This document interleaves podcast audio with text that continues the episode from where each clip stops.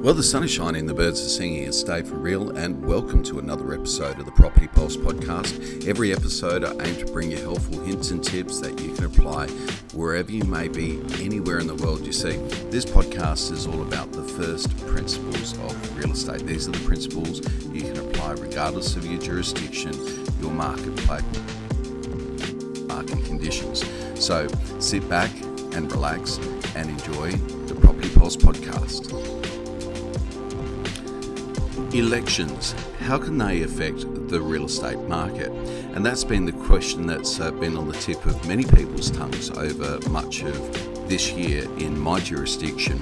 Uh, here we're about to have a general election or a federal election uh, which is the highest level of government here in Australia. So that is a, a pretty major event. But uh, just a matter of months ago, we had our local, provincial, or state elections, and later on this year in November, we've got our council elections. So we've got all of those elections occurring in the one year, and that's the first time in memory where um, we've had all three levels of uh, government here in Australia having their elections in my jurisdiction at the uh, in the same 12-month uh, period. So uh, this is quite extraordinary, and it's given us an insight into the extent that uh, elections do impact on buyer sentiment. So uh, there's a, there's a few other factors here that I'd like to take into account.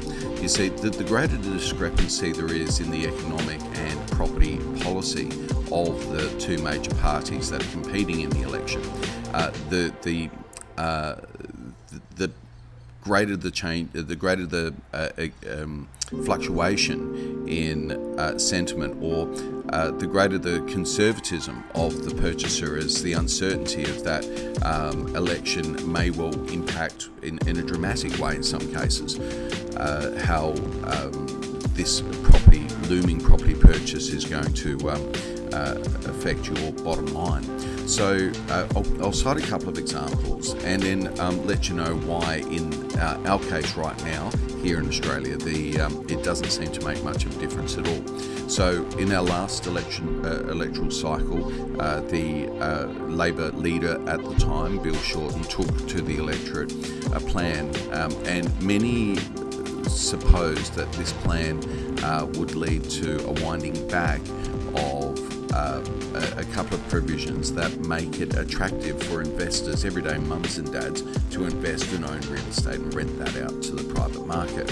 And this was uh, one of the reasons why the Labor Party lost the election last time and there, because there was such a, a, yawning gap between the two major parties, whenever it comes to property and whenever you're dealing with the middle class, uh, uh, those people are very, very conservative. They, there's that one thing that they're likely to make money on over and above their job, and that is real estate. And so, when there's a policy that may well detrimentally affect their ability to benefit from their real estate investment, you can be sure that there'd be some degree of electoral backlash, and that was certainly the case. And it also called into doubt um, the Labor Party's uh, economic credentials um, and whether or not they were truly uh, the um, fiscal conservatives they were purporting to be.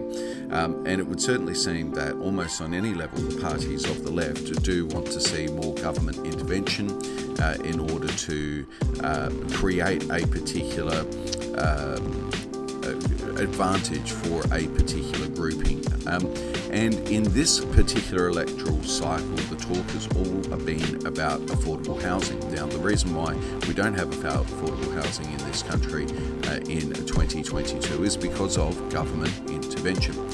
For a period of 10 years between the late 1980s and the early 1990s, there was almost no capital growth. Uh, the average property price in my jurisdiction of South Australia was about $150,000, and uh, the average property price in Sydney at the time was a smidge over $250,000. Uh, we now see that in Sydney, the average, the median price is closer to $1.65 million.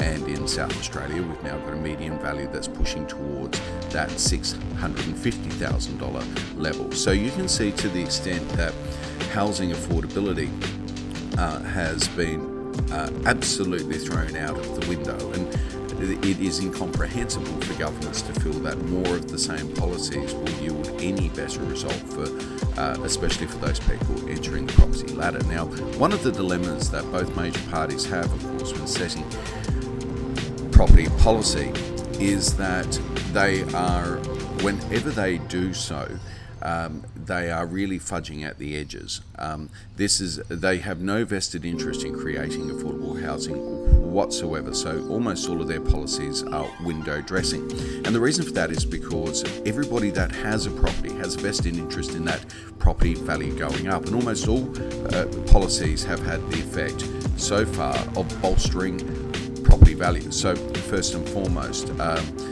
uh, when negative gearing was introduced to uh, in, attract everyday mums and dads into the property investment market here in Australia in the 1980s. So, negative gearing means that if you are making a cash flow loss on your investment property, then that loss can be uh, reduced against your taxable income, and so perhaps reducing the amount of uh, tax or bringing you out of the tax bracket and into a lower tax bracket, whilst um, uh, in some form of compensation. And the effect of that was that there was a rush at that point in time of everyday Australians into the real estate market in numbers that we'd not seen before. And what's perhaps somewhat coincidental is that this coincides with the late 1980s and 1990s privatisation of the uh, Housing Commission or the state owned housing uh, property rental portfolio, residential property portfolio, and as the governments were selling their real estate, they made a,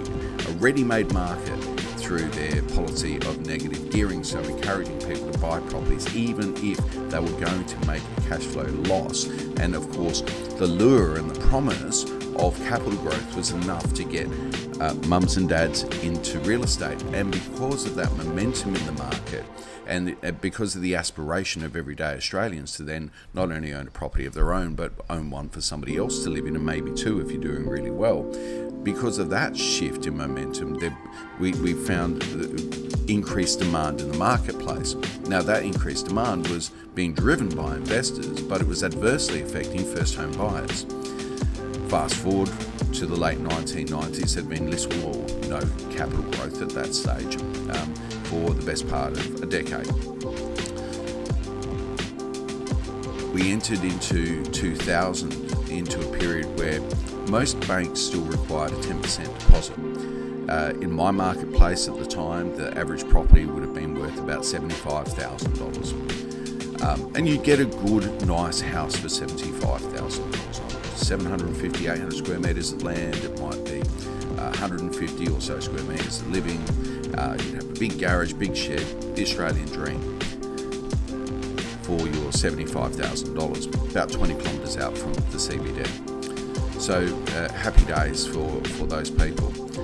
But with uh, that initial uh, flurry of people taking advantage of negative gearing started to dry up, we got to a period in 2000 where a conservative government here in Australia decided to uh, enact a consumption tax called the GST. It's very similar to the VAT that you find in the UK and various other consumption taxes. They, they, they all seem to have an anachronism to, uh, um, uh, sorry, an anagram to uh, uh, describe themselves. So they, the GST is enacted, and to offset the cost the impost or the cost of living. There were several measures that were put in place, and one of those measures was an inducement for first home buyers to buy real estate for uh, uh by providing them with a grant of $7,000. Now, in my marketplace, that meant that all of a sudden, automatically, without necessarily even saving a cent, buyers had a 10% deposit.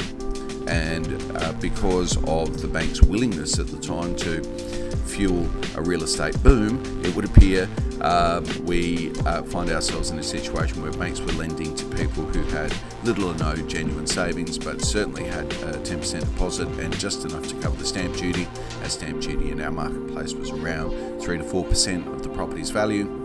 And so uh, it became relatively straightforward for people to be able to buy a property without necessarily even having to do the hard work of savings. This, of course, fueled property boom. So within five years, average property values had more than doubled. Um, there, there, was a, a, period there where things appeared to stabilise or incremental growth continued to flow. And we found ourselves uh, in the GFC in 2008 with a change of government, but very, very similar properties in order to underpin property value. So we uh, find ourselves in 2009 uh, with the GFC uh, looming to affect uh, Australia's econo- uh, uh, economic prosperity and to shut down the record of consecutive quarters of growth. Australia was one of the first few countries to not have had a recession the 20 years previous. So we find ourselves in uh, 2009, and our then Prime Minister, as part of the economic stimulus package, providing first home buyers with $24,000 first home buyer grant. Now, again, that's a, a, little bit more than what 10% of the regular value of property was at the time. And so that, that really, again, meant that everyday young couples who don't have two cents to rub together did have, as a result of this grant, enough money to be able to buy and settle on a home. Of course, this had the effect of fueling property values. Underpinning property values did a lot to stabilise Australia's economy and may go a long way to explaining why Australia did not enter into recession. But did it just fuel uh, another property bubble? Well, um, prices uh, came off the boil by 3 to 5% shortly after the grant was rescinded, and property values seemed to normalise and, and, settle at that level for some time. Uh, enter COVID along with all of the stimulus measures, uh, there was additional grants that were put in place for young couples to build $25,000 from Scott Morrison uh, in this case. And what that did was that that turned a lot of young people's attention to real estate. And because of the demand on the building trade and the time that it would take, and then eventually the shortages of supplies, we found ourselves in a circumstance where buyers were going to the established market in droves at exactly the time when home sellers were too nervous to come to market.